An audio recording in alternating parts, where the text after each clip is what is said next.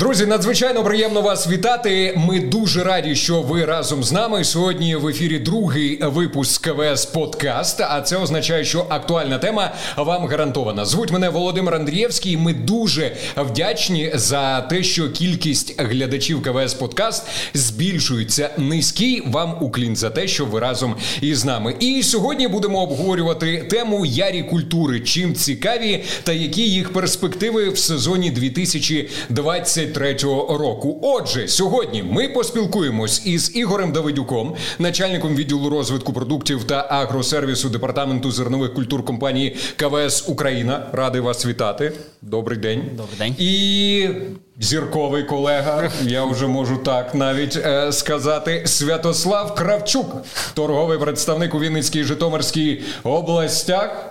Буду казати зірковий колега. От мені це дуже і дуже подобається. Святославе. Ой, дякую. Радий дякую. вітати. Приємно, я тут запишався на секундочку. В агробізнесі оці фахівці набагато краще орієнтуються, аніж я. Моя основна задача це поговорити, трошечки розрядити атмосферу і промодерувати дискусію. Але на фахові запитання будуть відповідати наші експерти. І тут я так знаєте, поволі підвів до того, що в коментарях ви можете залишати запитання нашим експертам експертам. Можете пропонувати теми, які ми будемо обговорювати під час КВС е, подкаст. І звичайно, не забудьте вподобати цей запис, тому що більше вподобайок, більше у нас наснаги робити цікавий контент е, для вас. Більше коментарів від вас, відповідно, більше фахової дискусії в нашій студії. І ми прагнемо принаймні для того, щоб е, в наших подкастах був діалог з вами, наші шановні глядачі. Тож, будь ласка, озвучуйте ваші запитання, пишіть коментарі, пропонуйте теми, пропонуйте гостей, е, яких ви хочете, щоб ми запросили. Можливо, запропонуйте свою кандидатуру. Буде дуже і дуже цікаво. А ми розпочинаємо спілкування на актуальну тему. Ну що ж, друзі, ми розпочинаємо з огляду та аналізу ринку ярих культур. І минулого разу я хочу вам нагадати, що ми з експерткою компанії Украгроконсалт Мариною Маринич обговорювали тенденції розвитку ринку зернових та олійних культур в сезоні 21-22 років і е, прогнозували, як буде розвиватися е, ситуація в 2023 році. Яка ситуація склалася саме на ринку ярих культур, зокрема пшениці, ячменю? Ячменю та гороху. От ми з вами вже спілкувалися, Святославе. Я думаю, що а, пан Ігор у нас сьогодні розпочне відповідати на запитання, а ми з вами втрутимось трошечки пізніше. Так? Нема проблем. Ні? Ми можемо ну, розпочати. Да. Можемо розпочати з мене. В принципі, да. Тобто ми зорієнтуємося більше на ярих зернових культурах. Пшениця і чмінь це основні культури були. Е, знову ж таки, якщо ми говоримо два слова про ринок по ринку, на даний час збільшується трохи попит на яру пшеницю, так як в нас була доволі таки важка е, осінь, е, зокрема Погодні умови осені. Відповідно, є попит зараз на яру пшеницю. Но не така, скажімо так, весела ситуація з ярим ячменем, тому що ринок. Е, падає знову ж таки велика доля частка вирощування ярого ячменя було це південь України. Відповідно, ми втратили ці регіони на даний час, тому і площі знижуються. Відповідно, ми втратили ринки продажу. Тобто, це знову ж таки, я думаю, слава більше додавить мене в, цьому питанні. Знову ж таки, ми втрачаємо, і ця е, культура не така актуальна стає, як як, як була минулі роки. Тому що на дану минулі роки ми вирощували там порядка півтора мільйона гектарів до 1,8 мільйона гектарів ярого ячменя було в Україні. На цей рік я навіть тяжко спрогнозувати, до, до якої межі вона впаде, скажімо так. Аналогічна ситуація була, ми вже бачимо по осінньому сезоні з озимим ячменем. Да? Тобто ми теж маємо падіння ринку. По ярій пшениці знову ж таки е, багато господарств е, пізно зібрали цукровий буряк, збільшується доля цукрового буряка, відповідно, як е, попередник знову ж таки буде. Яра пшениця, плюс ця, культура є недосів озимої пшениці, є поганий стан озимої пшениці, тому ця культура буде доволі таки пріоритети. І третя це горох. Знову ж таки. Світові тенденції зараз е, йдуть до того, що збільшується частка саме бобових культур. Тобто протеїн він дає стає ціннішим, і такі культури, як горох, ростуть, і багато компаній звертають на нього увагу. Відповідно, в Україні це досить таки цінна культура Як попередник, як е, культура для поля добре, як попередник для іншої культури, так і ціна в плані фінансової складової, тобто з ним також можна гарно заробити. Якщо додати, Ігор правильно все там слушно зауважив, що зараз якраз той період, саме актуальний період, е, коли ми маємо, коли фермер має розглядати, скільки до посіву можливо бути ранніх е, ярих зернових, і наскільки це зараз актуально, бо зараз вже такий от період, що буквально там з місяця на місяць вже почнеться посівна кампанія, коли як тільки можна буде при перших спроявах зайти в зиму. От е, пшениця актуально, не актуально. Давайте зараз розглянемо цей ринок. Е, озимої пшениці ми не досіяли 1 мільйон гектарів. Це суттєво. Це суттєво. Причина на це було соя в полях, е, кукуруза в полях і погодні і пізні пізні попередники. да, можна і, сказати. Можна сказати, що пізні попередники, велика кількість опадів, яка припадала саме на момент посіву цієї культури. Відповідно, це і скоротило наші площі. Також не забуваємо про про паразитуючих сусідів на сході України, які нам заважали щось там е, провести гарну посівну компанію. Я І... запишу собі формулювання паразитуючі сусіди на сході України. Це прекрасне формулювання. Я думаю, наші глядачі теж будуть його неодноразово використовувати. І от е, Яра пшениці ми там класично сіли там 200-250 тисяч гектарів. І так як ми не досіли озиму, і нам треба вийти на якийсь там середній баланс, щоб в нас сформувати гарний е, граничний експортний об'єм, щоб ми могли велику кількість експортувати, так як наша пшениця з України, якщо раніше ми там продавали її там на Єгипет, на Турцію, але в минулому сезоні, точніше, 22-му, ми, ми переорієнтувалися на європейський ринок і нашу продукцію готові купувати, то ми маємо це збалансувати, підняти площі ярої пшениці. Ну і це відповідно сільхозвиробник е, буде забезпечений тому, що буде е, гарна ціна, ну так як вона користується попитом. Якщо ж говорити за ячмінь. Е, ячмінь площі посіву впали. Так само беремо ті самі фактори, що по пшениці, от пізній срок посіву і так далі. і так далі. Це от вони були.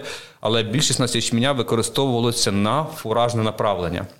Покупець був у нас там Китай, і велика кількість об'ємів йшли, йшли на Китай, саме на торгівлю. Тому актуальний ячмінь був фуражний. Але так як ми переорієнтувалися на європейський ринок, питання часу, коли Європа надасть нам гарні високі ціни по пивоварному ячменю, якби окей, там фуража фуража в нас вистачає, а от гарного якість... Ми минулого разу трохи торкнулися цю тему, та да, і да, вона викликала ажіотаж і у глядачів в тому числі. Так, так, більш актуально, це там, ну. Можна якраз це переглянути в попередньому нашому відео на ютуб-каналі КВС Україна, коли ми там з Мариною Маринич о, більш глобальніше е, вона розповідала про тенденції ринку. Ми просто ячмінь, питання часу, коли ми його переорієнтуємо більше на е, пивоварне направлення і так само вийти на свої об'єми. Якщо для фуража потрібно два роки, щоб вийти на ту саму цінову динаміку, то пивоварний ячмінь це просто пришвидшить. Ну, і третя культура, яка про яку ми сьогодні будемо говорити, це горох. Вже ми там говорили, що горох буде залишатися на тому самому рівні. Але якби горох раніше там велика кількість відсувалася в Запорізькій області, але е, е, піднімуться площі посіву в центральних і західних областях для того, щоб це от в середньому. Бо відгуки від клієнтів вони би зацікавлені попробувати посіяти горох. Горох це білкова культура. Для цього а її ще можна розглянути як файний попередник, так само, як ми вже про нього говорили. Під стратегічні культури, під ріпак чи під пшеницю. Ми сіємо горох, ми оптимізуємо затрати азотних добрив на НПК. Ну, Для мене це якби як один із шляхів, що ми посіяли горох, зібрали, продали партію, і ще не залишилась якась кількість азоту в ґрунті, яка нам позитивно вплине на інші культури. А скажіть, от такі от культури я часто в супермаркетах бачу, періодично купую. Вони екзотичні, напевно, для України, як нут і як сечевиця. Е, вони вирощуються в Україні, чи це закордонні культури і Ну просто фізично не можна вирощувати в нашій державі. Ні, можна, можна вирощувати нут, це не є питання, але якби питання все ж таки там до його потреби. Є загальна потреба в, в споживанні. Якщо ми його там висіваємо там 10 тисяч гектарів, відповідно ціна на нього падає. Якщо там його там він залишається на цих площах посіву для реалізації, ціна на нього гарна.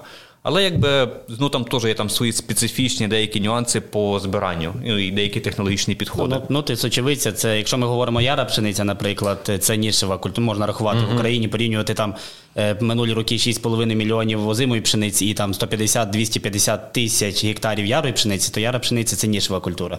А якщо ми говоримо, ну ті сочевиці, де в нас є 10-15 тисяч гектарів, це, це прям ну, Супер нішева. Супер ніша, скажімо так. Ей, хто з нас тут ще нішева культура, Да, да? ну, Воно вирощується в Україні, да, тобто нема проблеми його вирощувати, тому.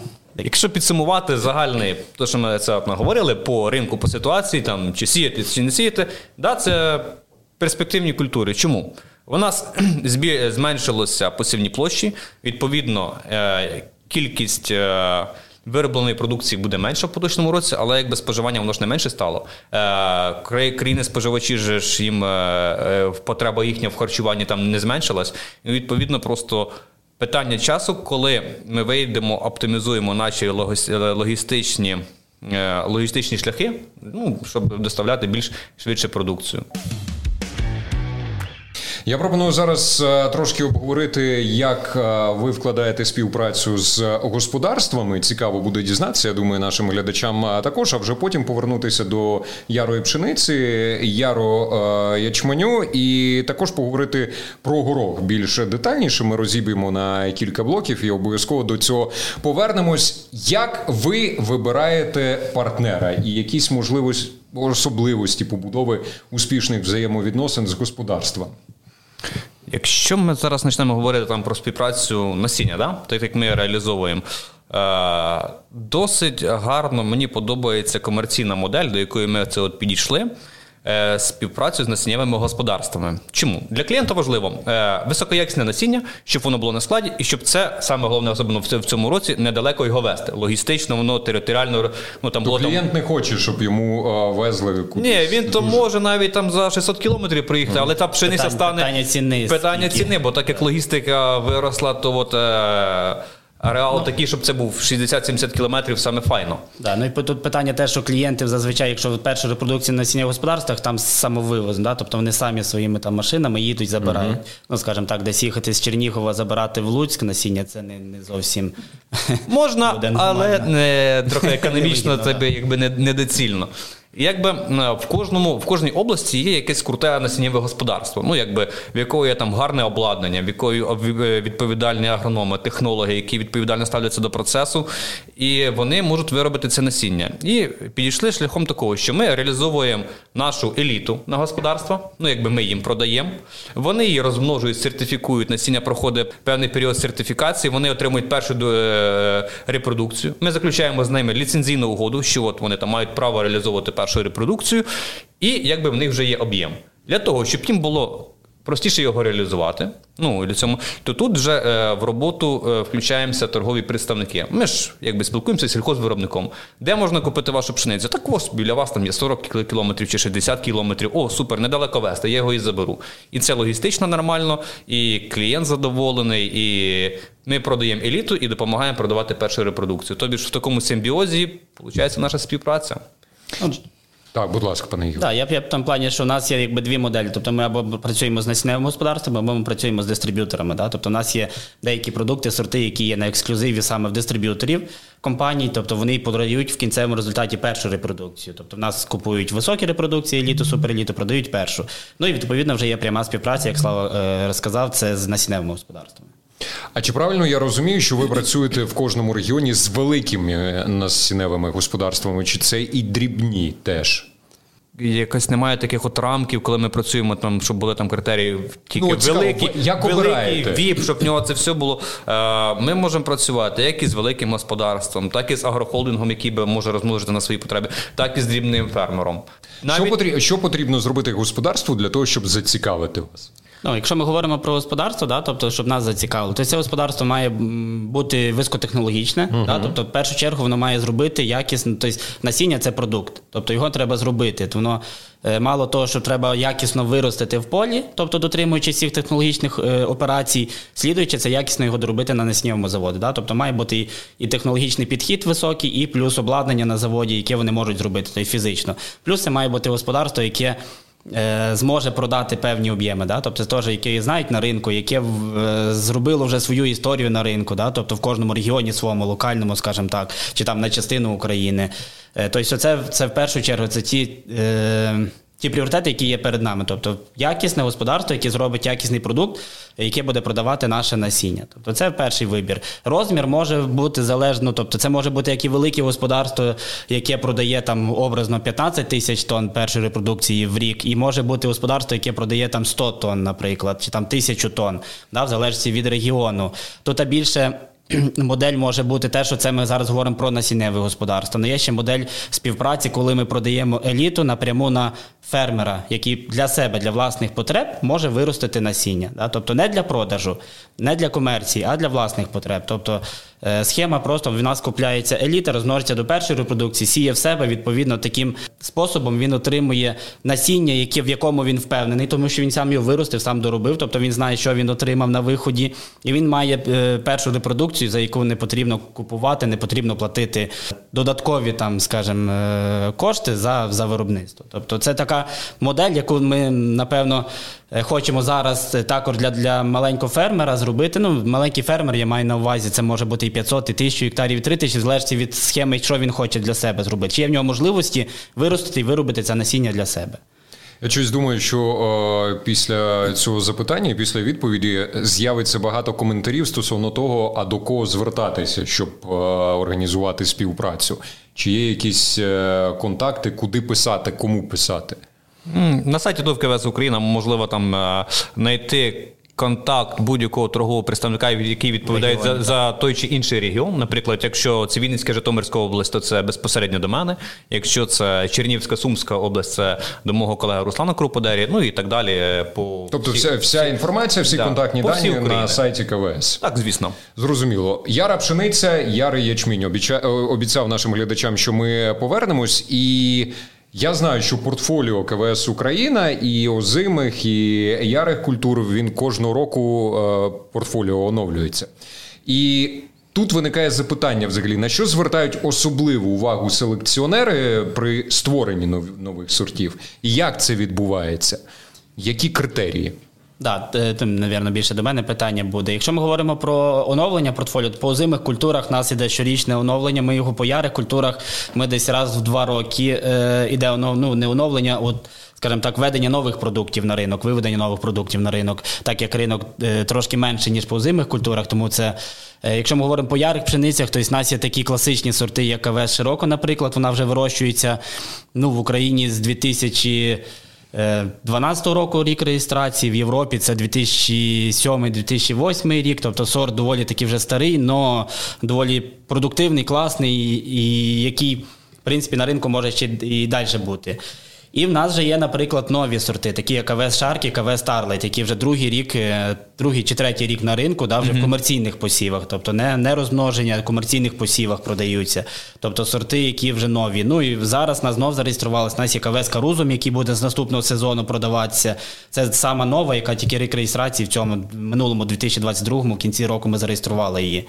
На що ми дивимося в першу чергу, якщо це яра пшениця, е, це якість. Да? Яра пшениця це якісна пшениця. Першу чергу всі її вирощують як покращувач для пшениці гіршої якості. Тобто, щоб, наприклад, з фуража зробити хлібопекарську пшеницю. Тобто, і це, ну, ми не пов- не повинні забувати за врожайність. Тому що класично. Я тільки хотів запитати, Да, а врожайність на що розраховувати українським так, аграріям? класично, що от яра пшениця, всі думають, що це буде там низька врожайність, там 2-3 тони. Е, нічого такого, якщо ми говоримо про гарну технологію, нормальний сорт, це можна спокійненько отримувати 7-7,5 тонн з гектара в полі. І знову ж таки наголошу якісної пшениці, тобто першого класу, грубо кажучи. Е, В основному, якщо ми говоримо про нас, то в нас е, селекція ярої пшениці ведеться в Німеччині на наших селекційних станціях, тобто нас сорти німець з німецької програми. Е, Якщо ми говоримо про ячміні, ячміні в залежності від напрямку, якщо це пивоварні, це в основному Франція. Якщо ми говоримо фуражні ячміні, то це може бути Німеччина, може бути навіть випробування там Велика Британія, ідуть випробування, тобто різні різні напрямки в залежності від цього. І ми відштовхуємося. А як відбувається реєстрація в Україні? Особливості? Ну, скажімо так, реєстрація, якщо ми говоримо, е, ми стараємося в більшість сортів, які заходять до нас, робити передреєстраційні випробування, тобто рік-два їх проганяти в себе, порозуміти, що це за сорт, чи він нам підходить чи не підходить, тому що є особливості. Да? По сорту ми не можемо його е, просто 100% взяти і перенести, наприклад, з Німеччини, з Великої Британії чи з Франції. Тобто, все-таки має бути адаптація, має бути випробування в Україні. Після того ми дивимося, якщо сорт доволі такий гарний, і ми бачимо, що він в Україні показує гарні результати, ми його віддаємо в реєстрацію. Реєстрація це або два, або три роки, в залежності як як пройде випробування. Тобто, в основному ми реєструємо за два роки, далі сорт іде розмноження, йде в комерції. Святославе, фідбеки від аграріїв є. Ви як торговий представник спілкуєтесь, що кажуть про нові сорти? Ну, нові сорти е, досить гарні, так як ви з кожним разом, як заходить у нас е, нова селекція, нові сорти, вони стають більш адаптивними е, і більш стійкішими до листових хвороб, що немаловажно, бо Кожен раз, кожен є, скажімо так, от більш старіші старта, більш старіші селекції. Вони там дуже класні, дуже інтенсивні, але зараз клієнт там не дивиться на більш інтенсивну потужну селекцію. Він зараз більш такі от екстенсивно, щоб технології більш були такі от пластичні, більш сорта.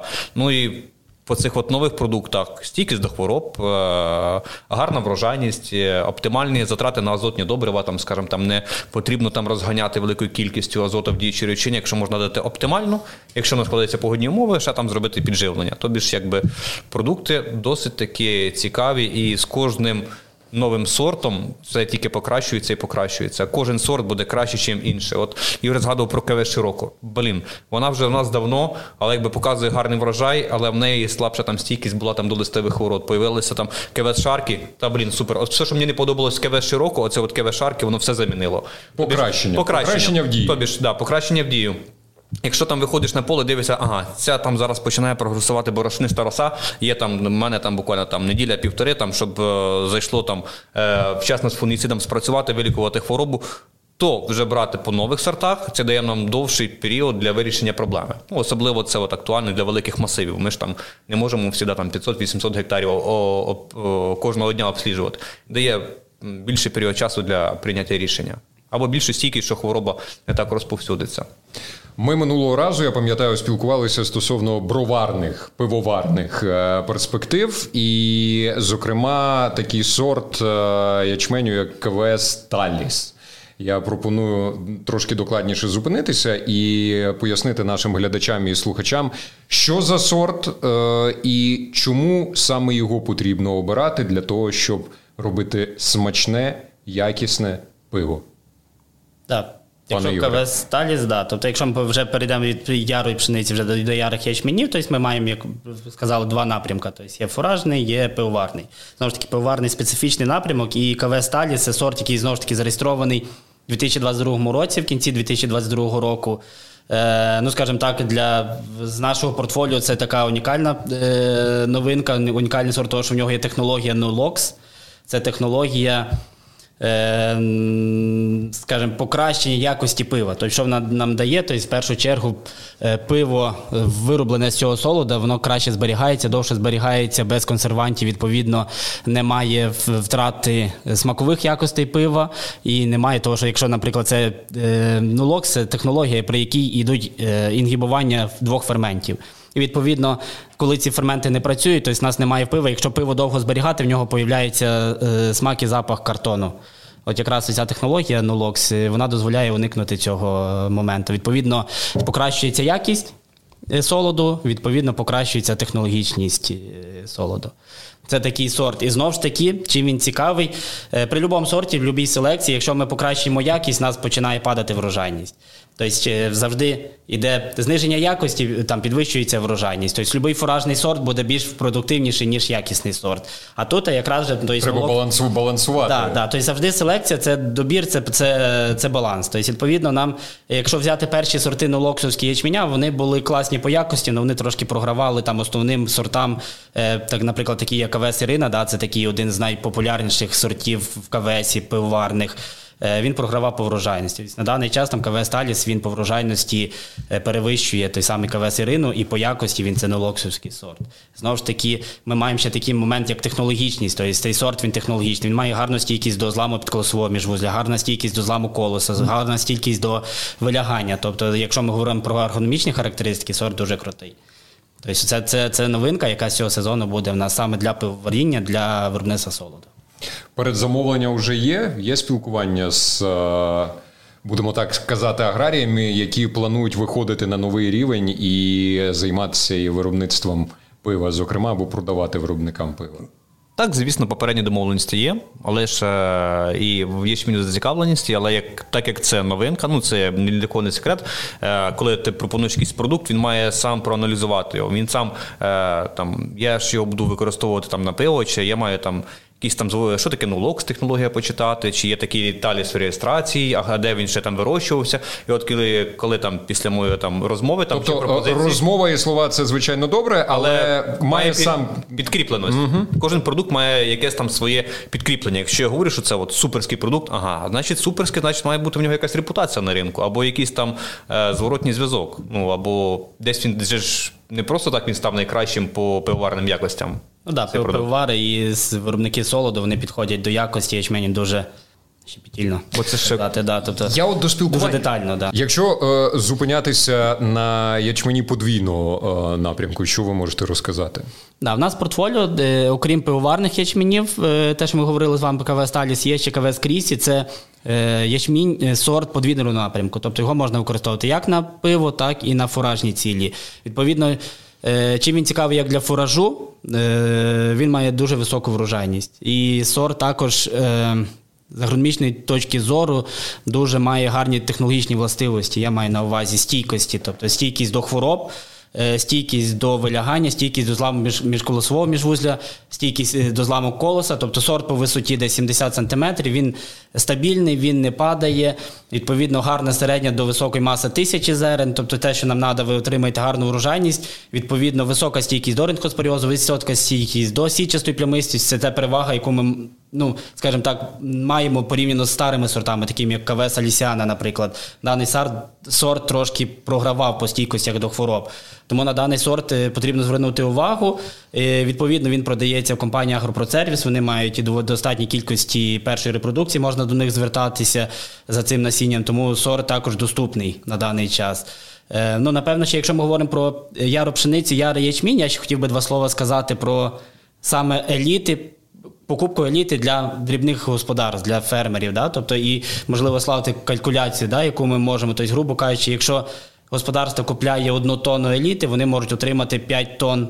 е, 25 тонн першої репродукції, це буде достатньо для посіву 100-125 гектарів вже товарного На майбутній врожай. на майбутній врожай. Тобто калькуляція досить таки гарна і цікава. Тому знову ж таки е, для господарств, які хочуть для себе виростити насіння, тобто зазвичай завжди лякало, що це літо, це дорого і так далі. Але якщо його перерахувати на першу на майбутню першу репродукцію, то виходить дуже гарна і цікава, економічно вигідна схема для господарства.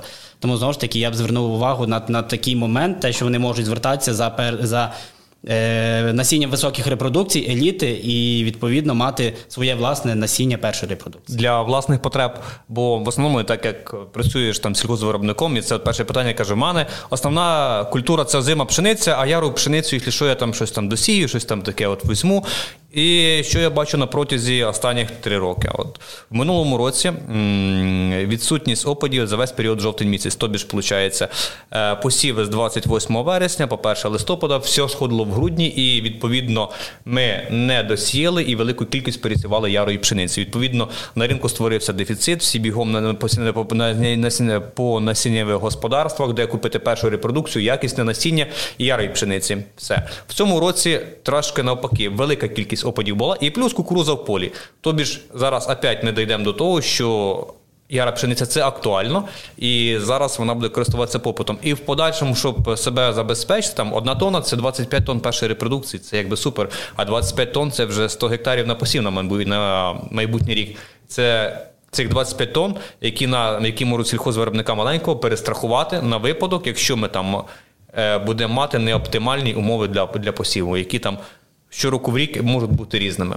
Ну, чи знову ж таки, якщо господарство кожного року вирощує своїх там 100-150 гектарів ярої пшениці, вони знають, що вони її все одно будуть купувати. Це для них можливість отримати власне якісне насіння. КВС, е, от якось мені так здається, поправте, якщо я помиляюся, не так глибоко асоціюється з горохом. Але е, ну, от зими жито так, е, кукурудза так, але при цьому з горохом якось не дуже. Чому спонукало, е, що спонукало займатися саме горохом? Ну, знову ж таки, це нова культура для нас, для КВС, грубо кажучи, в Україні. Тобто ми тільки, е, ну, по суті, третій рік там з ним працюємо. Портфоліо, тобто воно не настільки широке, як інших культур. Якщо ми говоримо про Європу, знову ж таки, це тренди. Тобто зараз збільшується потреба, збільшується цікавість в бобових і саме в горосі. Тобто Європа, Німеччина е, дуже зараз всі активно працюють в цьому напрямку. Відповідно для ну, України... пані Марина минулого, я перепрошую, що так. пані Марина минулого разу нам казала, що не тільки Європа, а і ну близькосхідні туди країни теж вони зацікавлені так. в придбанні. Ну, взагалі, в принципі, світовий тренд на бобові культури. Це і і Америка, скажімо так, південна, північна, тобто є світовий тренд. Відповідно, ця культура ну, для України це не нова культура. Да? І вона вирощувалась традиційно, класично, Бог знає скільки років. Е, Але для для нас, для КВС Україна, це якби нова культура. Тобто На даний час ми маємо три продукти в портфоліо, з якими ви вийшли на ринок, і доволі такі сильні, класні продукти. Якщо раніше там КВС горох, то не КВС горох. КВС горох. Ні, Якщо раніше горох взагалі в Україні розцінювався, ну якби там просто класний там попередник, але попередник такий, ладно, там їм можна і добре вкинути, якби на цю культуру не звертали уваги. Навіщо там мені сіяти горох е, з врожайністю там 3-4 тонни, якщо мені соя стільки дає, але соя на ринку 14 тисяч, горох 8-9. Але якби ще раз повернутися до того, горох може сприяти оптимізації азотних затрат і бути гарним попередником, щоб зекономити кошти. Бо якби е, азотні добрива сьогодні коштують е, чи немалих коштів. Якби таким от креативним творчим підходом можна якось е, заощадити, оптимізувати свою там технологічну карту. Класна культура, нова культура. Чому би нею не займатися? В нас, якби від е, селекції компанії КВС, ми стараємося не тільки запускати продукт, а ще його і розвивати, і робити його економічно доцільним, щоб він був конкурентним на ринку. Якби зареєструвати можна багато чого там, можна і багато чого позавозити. А от актуальним є горох. Його можна рухати. Він є актуальним і в подальшому, і в Європі по збуту, і по агротехніці сьогодні. І якби. Мої відчуття, що ця культура в площах буде тільки зростати. Просто якийсь треба період часу її для освоєння. Це просто раніше попередньо на горох так широко не дивилися, як будуть дивитися от зараз вже сьогодні. От у мене виникло запитання красиво все, наче, і навіть і перспектива прекрасна. У мене виникло запитання, з якими труднощами, можливо, ви стикалися, коли почали горох виводити на ринок. Тому що компанія знана, але знана, ну знову ж таки, озвучував іншими культурами трошки. Які труднощі, перш за все, е, виникли, коли з'явився горох?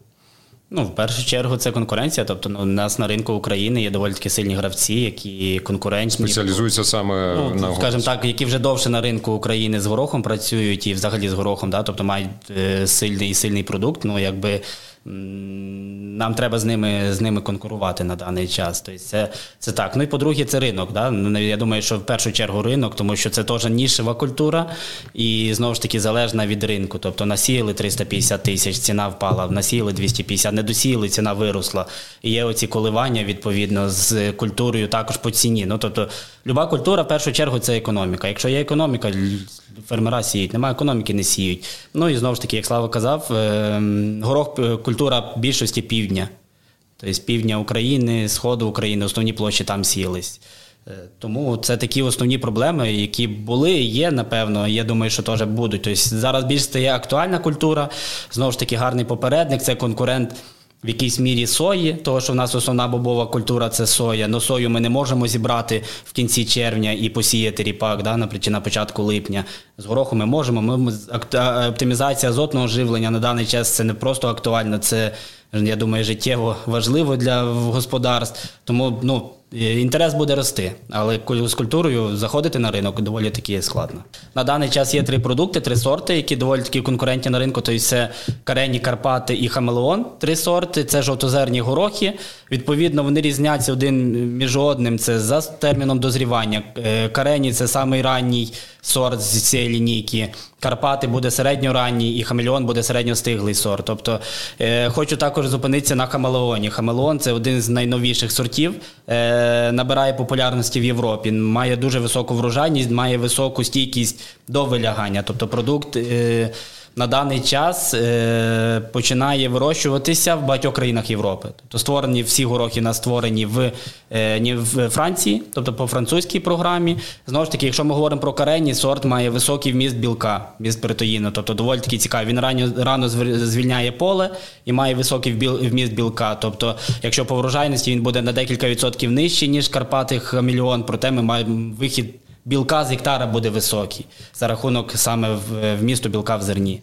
Ну і Карпати має високу врожайність, має високий вміст білка, має гарний довгий період е, цвітіння, високу стійкість до вилягання як перед збиранням, так і в період цвітіння. Тому такі продукти на даний час вони в нас є в портфоліо, вони доступні до продажу і, в принципі, конкурентні е, на ринку.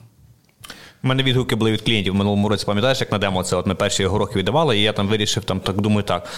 е, Певна частина там по Вінниччині, там Могилів-Ямбільський район, там просто там було, щоб дві-три локації, і е, на невеличких фермерків, яких технологія така от простенька, які там сіють, чуть-чуть підживляють і так далі. Проходить якийсь там період часу, до них приїжджає, спілкуватися по гороху, каже, вау, супер, блін. Так гарно виглядає. Каже, каже, по одному гороху все було супер, а другий, блін, трохи град пішов. Ну, взагалі, там такий потенціал був, там такі, блін, стрючки були, така от закладка. То якби. Е, Зважаючи, що це демік, взагалі там на демопосіву це от якби не так орієнтується, як, допустимо, як на великі масиви. Але якби якщо від невеличкого він себе зарекомендував, то я думаю, Клієнти що задоволені одним, Так, одним так. словом залишилися. І це прекрасно. Посівна, пшениця, нові сорти від КВС. Що можна порадити аграріям? Що ви, як компанія-виробник насіння, можете запропонувати цього сезону? Е, Я думаю, що в основному зараз клієнт, щоб підібрати собі продукт, е, ну. Він, я думаю, всі би оцінили ринок, е, що зараз не досів пшениці, що буде актуально сіяти пшениці. І от який мені сорт, який мені продукт вибрати. Якщо зараз ми проаналізуємо ситуацію, ми бачимо велику кількість кукурузи, яка ще залишилась в полях. Якщо це був станом на листопад місяць, це було 60% в полі. Якщо це станом вже на середину січня, там порядка 20% в полі е, кукурузи ще залишилося. І от після кукурузи, якщо сіяти пшеницю, досить великий ризик. е, е, по захворюванню фузаріоза колоса. І от досить актуально підібрати такі от сорта продукти, які будуть стійкі до фузаріоза колоса. І от е, я думаю, що е, про нашу пшеничку більш краще розкаже Ігор. Да, зараз у нас портфоліо, якщо ми брали раніше, у нас були два сорти КВС широко, якісна пшениця, КВС Аквілон, це клас А. То на даний час ми, якби грубо кажучи, можна так сказати, що ми там широко заміняємо на КВС Шаркі, Аквілон заміняємо на КВС Старлай. Це е, КВС Старлай це пшениця класу А. Відповідно, вона має другий, третій клас якості, проте високу врожайність. І відповідно те, що говорив Святослав, вона якраз має високу стійкість до фузаріозу. Тобто, відповідно, дану пшеницю можна спокійно сіяти. Після кукурудзи ми не будемо мати проблем. Вона має гарний профіль стійкості до хвороб, відповідно до основних листових хвороб, також не тільки до хвороб колоса. Тому ну і по врожайності Е, пшениця показує на 5-6% більшу врожайність порівняно там з класичними і якісними сортами. Тобто доволі такий е, гарний сорт. Ну і КВС Шаркі це якісна пшениця, це класична яра пшениця з високою якістю. Це і клас європейський, і наш перший клас, яка знову ж таки також е, має високу і врожайність доволі таки непогану, висока маса тисячі. Тому на цю пшеницю також е, потрібно звернути увагу. Тобто це оновлене портфоліо, яке вже в принципі перевірене в виробничих умовах, показують гарні результати. Тому е, на даний час вони, вони є доступні до продажу. Можна звертатися до наших торгових представників, вони зорієнтують, де його можна придбати. Після такої дискусії, після фахової дискусії, я б навіть так сказав, мені залишається тільки подякувати нашим експертам. З вами дуже приємно спілкуватися. І знову ж таки, я не втомлююсь повторювати, що я не агроексперт, і ви пояснюєте настільки доступною мовою, що навіть такому обивателю, як я, сиди, я сам відкрию, е, зрозуміло. Я думаю, що 3-4 е, підкасти, і я вже теж буду організовувати якесь агропідприємство на майбутні якісь свої пенсійні роки. Я вам дякую за пояснення. І я хочу нагадати єдине нашим глядачам, що якщо раптом у вас виникатимуть запитання, вони виникатимуть неодмінно, ви можете писати їх в коментарі. Наші експерти переглядають, е, роблять вибірку, і ми обов'язково будемо ці питання обговорювати під час наступних е, записів КВС е, Подкаст. Тож, друзі, залишайте запитання, залишайте теми, які ви хочете, щоб ми обговорили під час нашого запису. Пропонуйте гостей. Ми будемо дуже вдячні, якщо ви підпишете підпишетесь на канал КВС Україна і будете переглядати відео, які там з'являються. І, звичайно, підтримувати нас лайком. А ще ми не втомлюємось дякувати Збройним силам України. Хлопці, дівчата, ми вам дякуємо за те, що у нас є змога жити. Я буду так уже казати. Це точно. Слава Україні! Героям Героям слава!